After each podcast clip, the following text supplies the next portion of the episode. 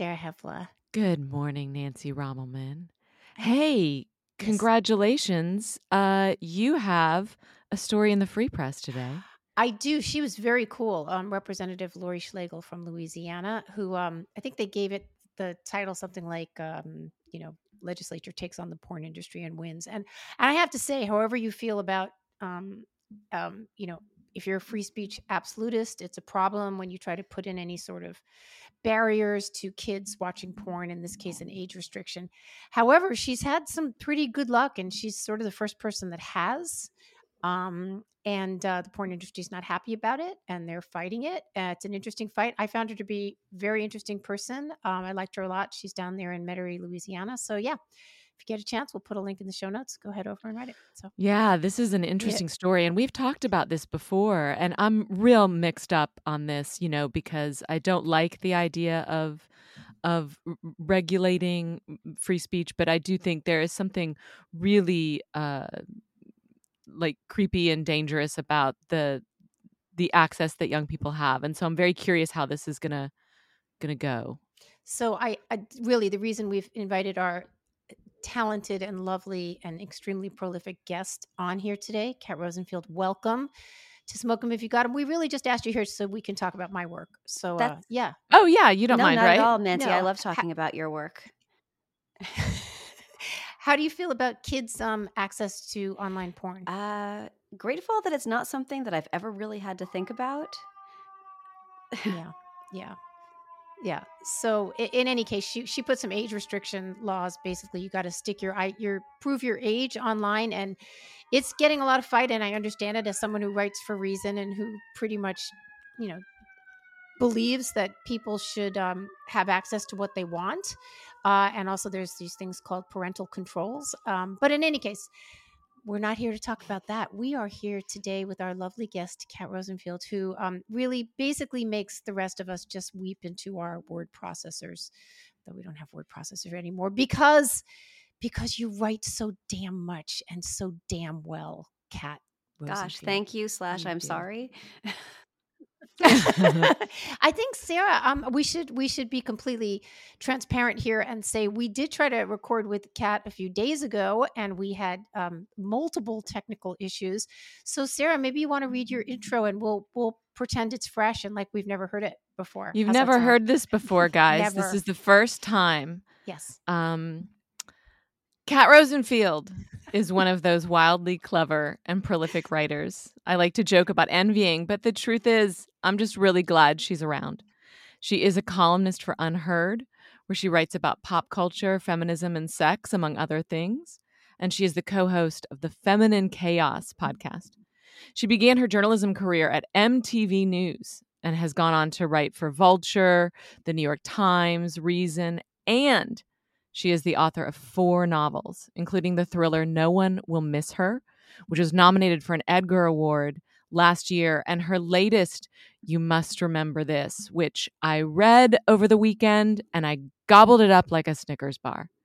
And I want to add that she is very good at Twitter. Kat Rosenfield, welcome to Smoke I'm so happy to be here. Again. By the way, I said that you were really great at Twitter, which you are. I think that you have, um, you know, this wonderful balance of funniness and also kind of, um, you you you don't stay away from kind of like civilly disagreeing with people. I, I like the way that you interact. Mm-hmm. Um, but am I correct that you got temporary temporarily banned I recently? I posted um, because I oh. posted oh. something violent. I I. Uh, I had at one of my less restrained moments, I told a man to go jump in a lake. How dare you? And um, apparently, I don't know. I don't know if the algorithm caught me or if this guy is just like the world's biggest pussy. Excuse me, but I'm sorry. That's like, uh, and reported me for uh, for encouraging self harm. But yes, apparently, telling someone to go jump in a lake is considered encouraging suicide or encouraging violence. And um, this was news to me wow. because if you go on Twitter and you type like jumping in lake into the GIF search, it will return uh, many, many clips of what I guess are snuff films of people, you know, committing committing mass suicide, leaping into lakes. It looks like they're having a good time, but now we know better. oh my gosh. And and so what happens? How do you find out that this has happened to you? Like what happened on your uh, You get an email. It says your account has been suspended. And uh, I've only ever gotten one of these once before. And it was because of like a DCMA takedown thing where I had accidentally posted a video of myself doing yoga and there was like a song playing in the background um, that I hadn't I hadn't realized. So but yeah, this was this was a first for me getting banned for having been um, a Twitter abuser. I'm so ashamed and so mad because I had to delete it. And I was like, but my pride, but my sense of justice. This is clearly ridiculous. But no, I had to to get my account back. I had to do it. Ugh. Go jump in a lake. It's it's such a like old fashioned kind of thing to say. No, well, you right? know, I was considering go fuck yourself, and then I was like, no, that's not nice. Well, now you know in the future which one yeah. you should choose. I've been banned. I can't remember where it was, if it was Facebook a billion years ago, if it was Twitter a billion years ago.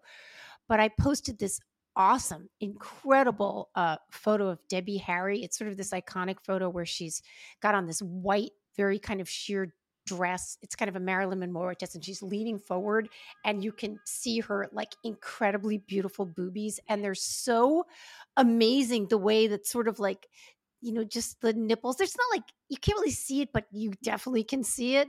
I thought, you know, if you were an alien from another planet and you didn't know what any of this was about, you would know exactly where to hone in. Like beep, beep, beep. They're just flashing at you. They're so amazing. Anyway, I put it because she's so beautiful, and then I got banned. It's like you can't. This really? Is, How yeah. long ago was that? This was a while ago. Um, but I I got back. I did recently get hacked on Twitter, which yeah. I didn't know because I've been, you know, watching TV or something for a minute beside instead of being on Twitter. And someone had taken over my account and posted. I mean, it was obviously a bot. Something like thirty six hundred posts. Wow. Um, all advertising like the same thing, some sort of crypto. And I thought, well, I'm just because of course you complain to Twitter, they don't do anything. And I thought, well, I'll just go in and I'll just delete them all. Well, yeah, good luck with that. I, I spent about a day doing that. And finally, um, I got control of my account. So if you go back like about a month, you'll find 3,600 um, posts from me about a, a cryptocurrency that I obviously was very um, excited about. So. But yeah. I'm now invested in crypto and it's been working out really well for me. Are you? No, I'm kidding. oh, I, I, that, that, you convinced me. Your um, your oh, crypto oh, bot oh, convinced yes. me. hey, Kat, did you have you ever bought crypto? Have you ever? I don't even around? know how you would buy a crypto. I assume that it's like a guy pulls up in a van and he's oh. like, "Hey, kids, you want to buy some crypto?" um, but I haven't. You want to buy a watch? some candy, perhaps? Yeah, no. Um, yeah, no. The the guy the guy in the van um, in my neighborhood only asks if you uh, want to touch his wiener, which I never do. So you're like, I just wanted an ice cream. just wanted crypto. Um, well, I'm gonna then I'm gonna get some bragging rights here because a couple of years ago during the pandemic, our good friend Michael Moynihan, our our previous guest here, he'd been playing around with it, and I was like, I don't know, I'm gonna. I'm just, I had like a couple thousand dollars. I'm like, I'm gonna do it. I invested something like seventy five hundred dollars. Well, my timing was good, and I wound up buying a car. Wow! Like paying cash for a car with what I made, and then even taking some other money out. And I still have about three thousand dollars in there, but I just let. I don't do wow. anything with it now. But yeah, it was. I, I am no genius at this stuff, but the timing was right, and um, yeah. Congratulations. Well, thank you very much. Um, so Kat, let's talk about. Well, let's start with your books. No, no, I don't want to start with your books. I want to ask you. Tell us about how you started at MTV. Oh boy, that's uh that was such a long time ago. Um so I started at MTV. This was like I think it was 2009 and um, I was just trying to become a writer. I had decided to pivot from being a publicist into being a copywriter. Um, and I was going to make this this change and I decided to make it uh, about two months before the economy just imploded in 2008. So uh, bad timing on my part. So then I was just sort of frantically, basically doing anything I could to get money and and taking any writing job that paid, no matter how little. Which is how I ended up as a blogger for one of MTV's verticals. They used to have all of these blogs of all different topics. I wrote for the Hollywood Crush blog. I got paid $15 per post to write about young Hollywood gossip. Um, so Twilight was like my life, my whole life at that time. Um, and I did that for, I want to say, it might have been three years or something like that. And then the blogs all folded, they shut them all down. But they took two people who had been bloggers for them over to the main news site and made them reporters and i was one of them so um, i you know then i got really really lucky and suddenly i i was an mtv news reporter i had always wanted to be one and now i was were you on camera? no oh my god no i don't i don't like cameras I prefer to be in my cave oh, writing my words. Like, like the troll that I um, am. Um, and then where did Sorry. you where did you go where did you go from uh, from MTV? Um, so I got laid off in uh, along with my entire team. I can't remember if it was the time that they pivoted to video or the time that they decided to just jettison everybody and bring over a bunch of writers from Grantland. It was a, a media moment, one of those huh. media moments. Um, and after I stopped working there, I was just freelancing, um, still doing a lot of entertainment writing. I had started writing for Vulture. I had a bunch of uh, gigs as a TV recapper, which I used to love to do, uh, writing for Oh, I love I love Vulture did had still does really good uh television recaps. What shows were you? So recapping? I was actually a recapper for Us Weekly and Entertainment Weekly, and I oh. recapped. Oh. oh God, I recapped The Walking Dead. I did Outlander for a while. I did uh, American Horror Story for many many seasons. That was a blast. Um, at the last recapping job I had, actually, it just ended last year. I was recapping Better Call Saul for Entertainment Weekly, um, mm. and I think I think that part of my life may be over, but it was so much fun. It was so much fun. I love watching TV and I love writing about watching TV. I love watching TV too. And I loved reading your recaps. We started to know each other a couple of years ago. And that was one of the things that I would look forward to, even though I didn't watch the show. I didn't watch, I don't think I've ever seen Better oh. Call Saul. But well, highly recommend. Um, um, speaking of TV, and poor Sarah is probably so sick of me talking about this, but have you watched are you, Winning? Are you going to talk about Winning Time Stop again? It. Have you have you been watching Winning Time? Yeah, yeah. My husband's more obsessed with it than I am, I but it's quite something. Uh, it is unreal. And did you hear that they did not re up it? For I heard. Season? I heard. I don't. I just. I don't. Should we observe a moment of silence? Should I pour one out? This coffee. They're just. Yeah.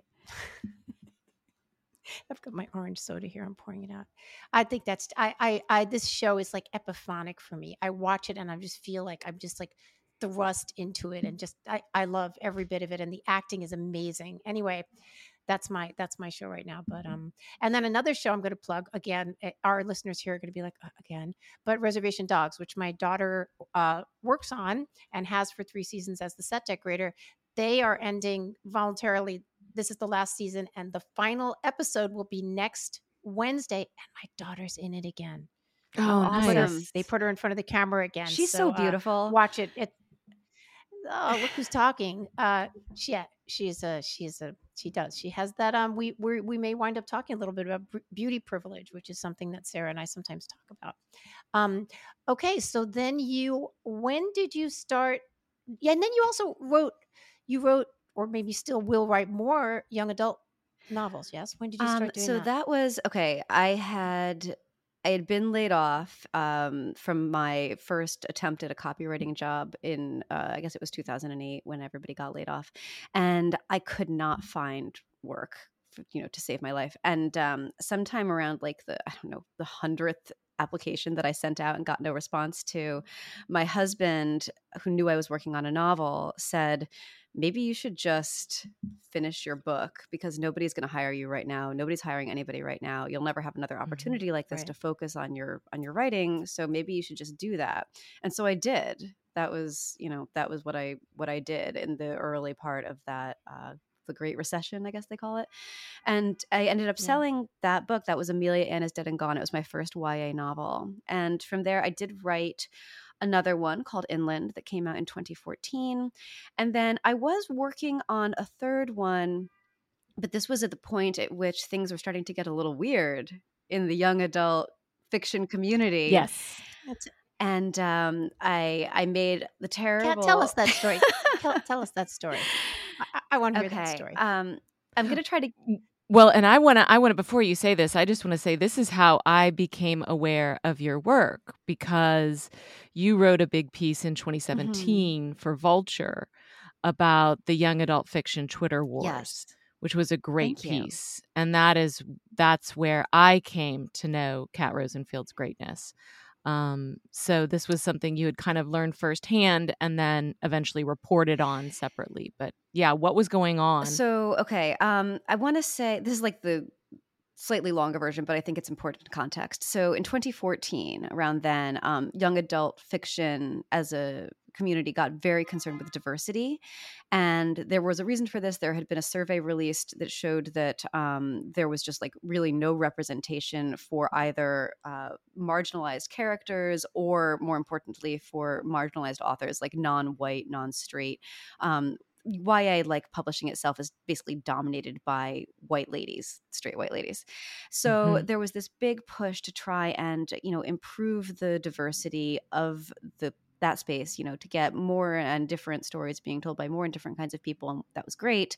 But as is so often the case with these things, it eventually evolved into um, a sort of uh, a hammer that some people who were who were good at the internet and who had influence in the community were using to just kind of like um, metaphorically beat to death people that they didn't like or, or who they perceived as competition or whose careers they wanted to harm.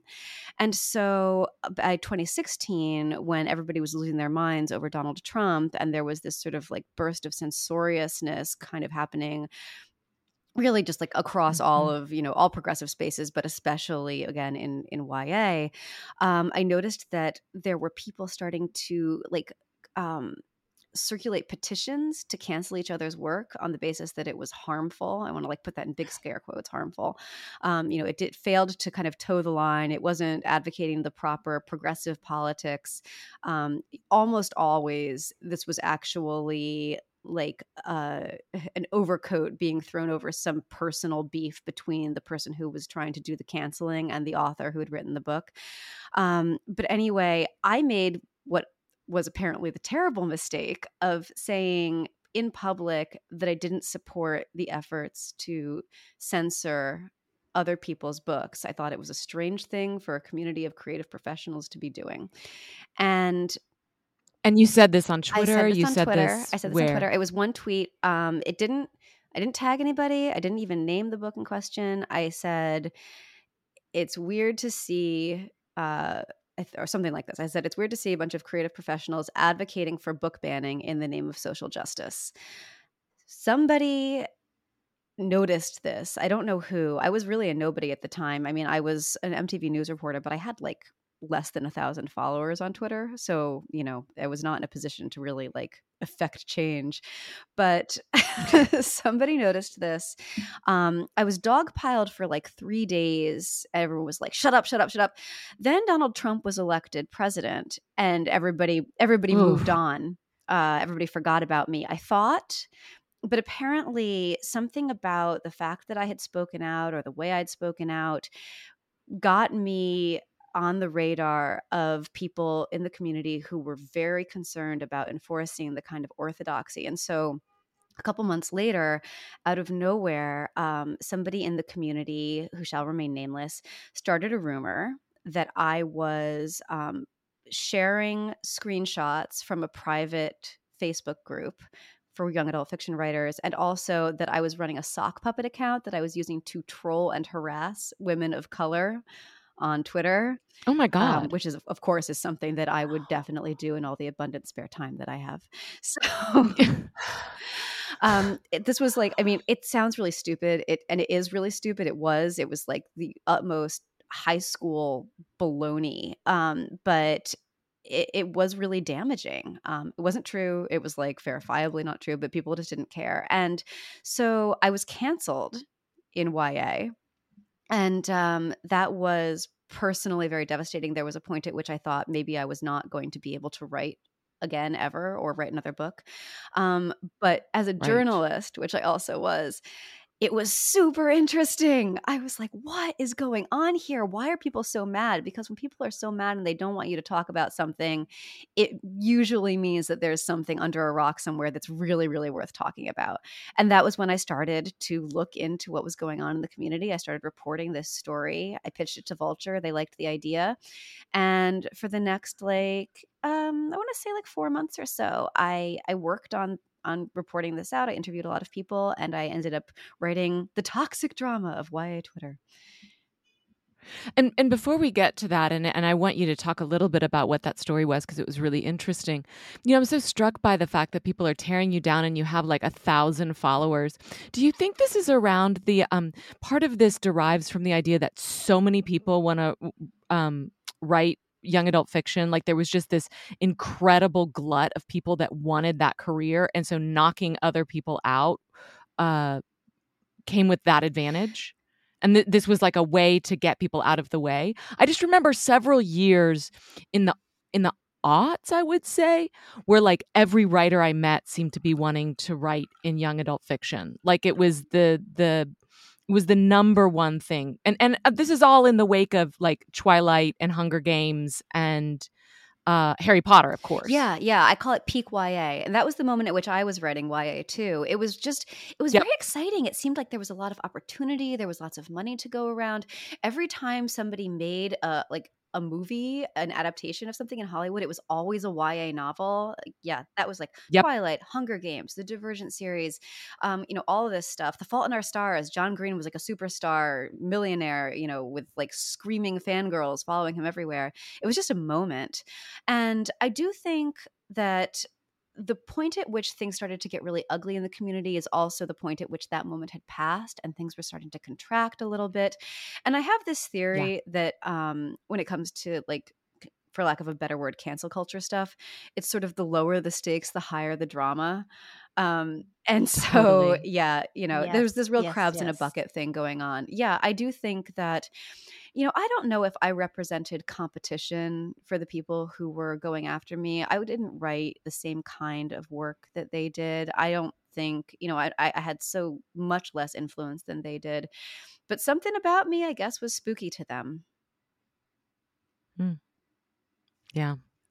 So the toxic Twitter wars YA Twitter wars that you wrote for Vulture. Can you briefly tell us that story of what happened in in in yeah, that tale? Sure. So that was just um, a, a, sort of a holistic look using this one book, The Black Witch, as a case study uh, at how people go about creating these campaigns to cancel books and sort of what drives them and what people think about them or what thought about them at the time.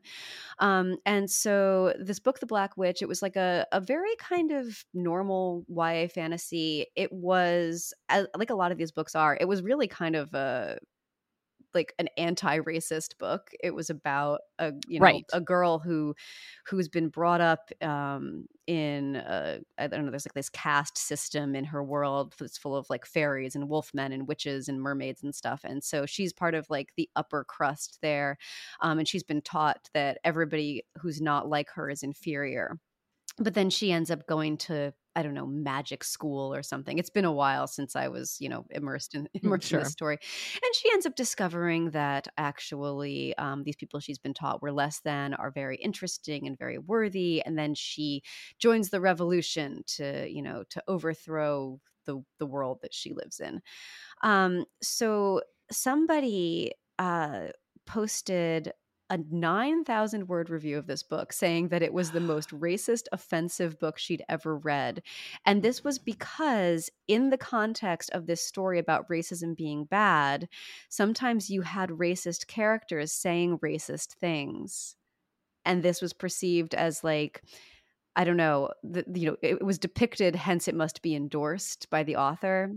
Right. It's, you know, it's right. like baby brain levels of of critical analysis um, but that was that was where this ball got rolling.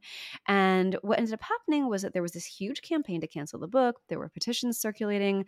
There was like a review bombing on goodreads. People started one starring it even though nobody had read it. Um, the mm-hmm. most interesting thing to me was that this is a book for teenagers. Um, but of course, in YA, a lot of the people reading, and of course, all the people doing the writing are adults. And what you had was this very interesting phenomenon where teenagers who were slightly more independent minded would say, Well, I heard this book was bad, but I want to read it for myself to make up my own mind. And adults in the community would be like, that means you're a racist. You're a Nazi. You're mm-hmm. disgusting. How dare you? So you had like teens being bullied by these middle aged women for wanting to read a book um, and yeah you know i just i wanted to i wanted to understand this phenomenon myself so i spent a lot of time talking to people in the community talking about the effect it was having on writers talking about what the future for young adult fiction might be given the prevalence of this type of kind of rhetoric. I did not necessarily expect that it was going to break into the mainstream the way that it ultimately did but it did. So a question so we know that these things burn hot and fast sometimes, and we pass, and the zeitgeist changes, and it's something else. Has that sort of campaign, which was somewhat sustained, I mean, it was a couple of years we were hearing a lot about this, and also, of course, adult books is happening too.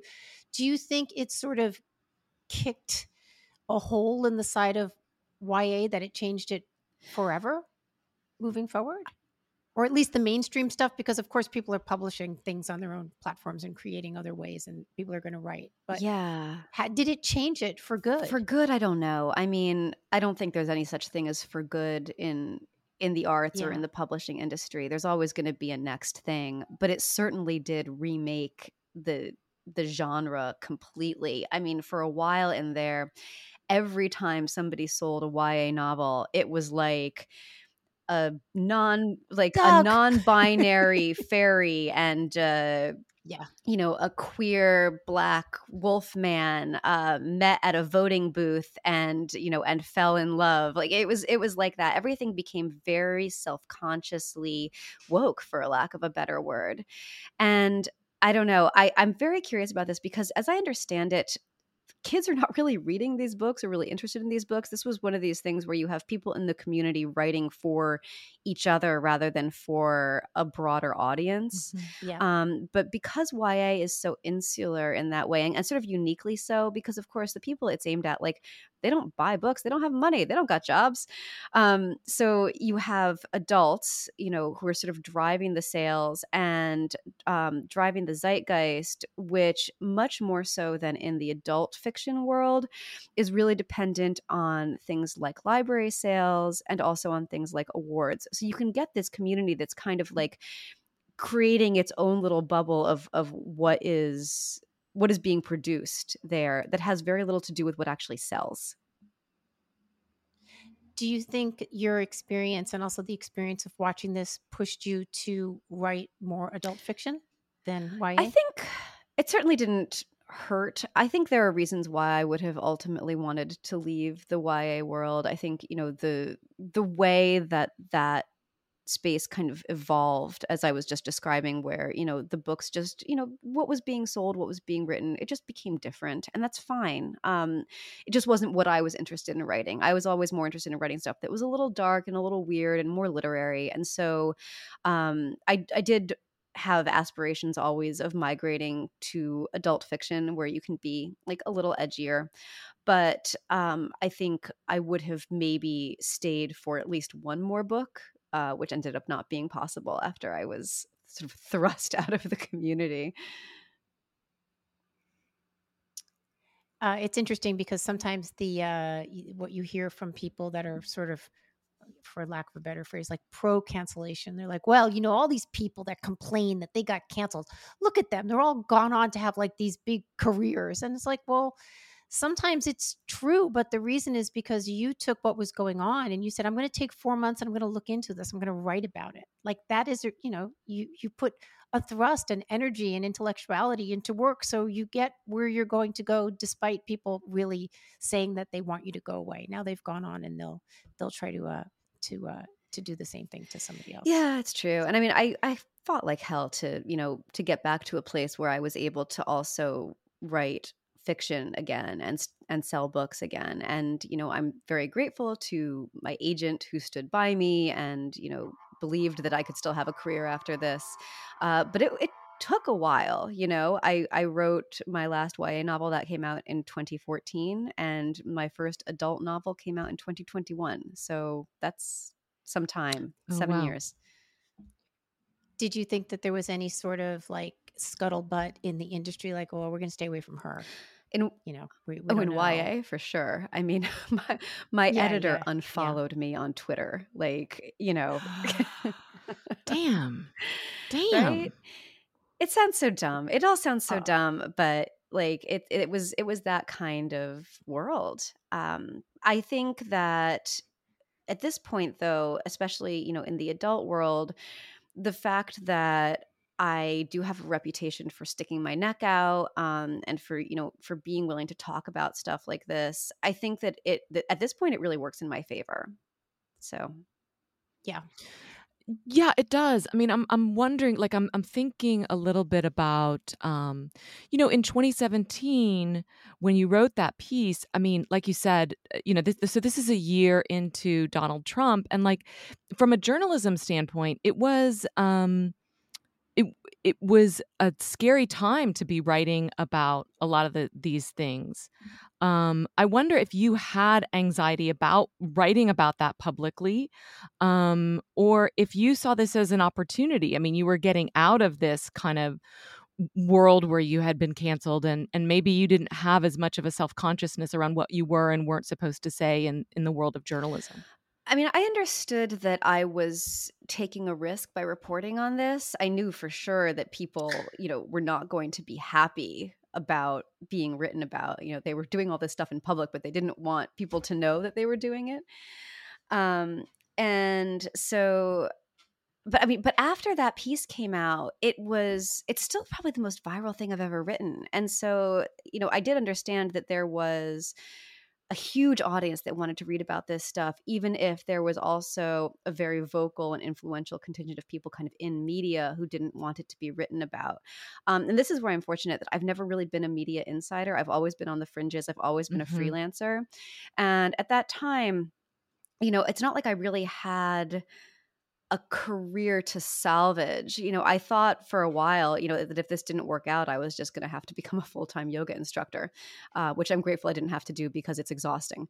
But um, yeah, you know, I, I, I just, I don't know, like, it's interesting because obviously there is a lot of pressure in journalism circles to not say certain things. But if you're not part of those circles professionally or socially, then all you're really aware of is this audience of people who are desperate to read balanced writing, you know, who are desperate to find out what's going on. I, I can say that when I had my own kind of time in the cancellation barrel, I knew that the only way I could try to salvage whether it was my husband's business, which that didn't really work out, or my own reputation was to write. The only way out is to write. That's it. That's the only real like power you have. You can't fight people on Twitter and try to get this. So, and then the work you do realize, like you're just saying, there are people desperate to listen to some sort of balance or um, your perspective on this, and it it sort of works. Like you then move your way forward just through continuing to. And look at you now. You've got a piece in the free press. Oh yeah, mm-hmm. Oh yes, there we go. well, obviously Barry's had her time in the barrel too, so you know. So And at some point you become a columnist for UnHerd. Oh. And a couple things. One is how would you describe your beat there? I think I write about the intersection of pop culture with culture and with politics. Does that make sense? I mean, I just mm-hmm. I like to say culture writer because I you know, I was yeah. more like I was an entertainment writer, so I've always been interested in that, you know, in in in pop culture. Um, but I'm also very interested in how pop culture exists in conversation with culture, which is like the air we breathe, it's the water we're all swimming in. So, yeah, um, that's that's my beat. Culture is my beat. Yeah. Yeah. And and for people that don't know UnHerd, might not be familiar with it. Can you tell us where that publication comes from? They're English. And um, they are, you know, I'm still trying to get a sense of, of what exactly they are. I, I think also they're sort of a heterodox, maybe centrist. I don't know. They publish a lot of stuff from like differing perspectives. I think that in some ways they're analogous to the free press, although maybe they have a little more commentary on their site and less reporting. But yeah, you know, as, as I understand it, they wanted to create something that would, you know, fill this space, fill that need for, um, you know, thoughtful, nuanced, not especially partisan reporting. Does that or or analysis, cultural analysis, does that make sense? I think mm-hmm. that's true. I think they're very I think they're very eccentric for lack of a better word. Like they're they're not sort of shouting from either, you know, edge of the arena. Um, they're being very smart about issues that are like in the news. The thing that you do, Kat, which I I just so admire is like something's happening in the culture. Like it happened two days ago and then Kat's got a big piece about it. She's got 2,000 words on it where it's like really smart and really balanced and bringing things in. It's also funny. It can be a little cutting, and they, you know, it's it's. I I think the writing on UnHerd is almost always really good, and um, they are a kind of voice of sanity. Um, I, heterodox is always such a weird word to me, but I guess they are. And um, you are amazingly fast at doing these pieces. How do you? How does it? Is it just? Does it just bubble up? Like you hear something going on, and you're just like bubble, bubble, bubble, bubble, bubble. I've got to write this. Is that how it works, or is it just like you have deadlines and you got to um, do it? I mean, I have a great editor who uh, helps me develop ideas, so she's very valuable. Freya Sanders, shout out to her. Um, God bless her. Yeah, she's like she's like 27 or something like that. You know, just amazing, amazing energy from her. Um, and but uh, uh, I mean, once I have, once I know what I'm saying, um, I find and maybe this is just because I've been doing it for a while now, like the act of kind of thinking my way through an outline for a piece is soothing to me in the way that like chopping vegetables to make dinner is. It's it activates that same part of my brain where mm. I'm like, mm. I'm organizing things. mm. Oh, I love our our our sort of our catch line here is structure equals freedom. Here at smoke if you got them if you've got that structure you can you can do. The piece that i remember of yours so well that i think about all the time i don't remember the name of it but i remember you were talking about how these sort of movements become sort of you know fly by night in a sense and you were talking about how um, you know the blm sign gets replaced with the ukrainian flag.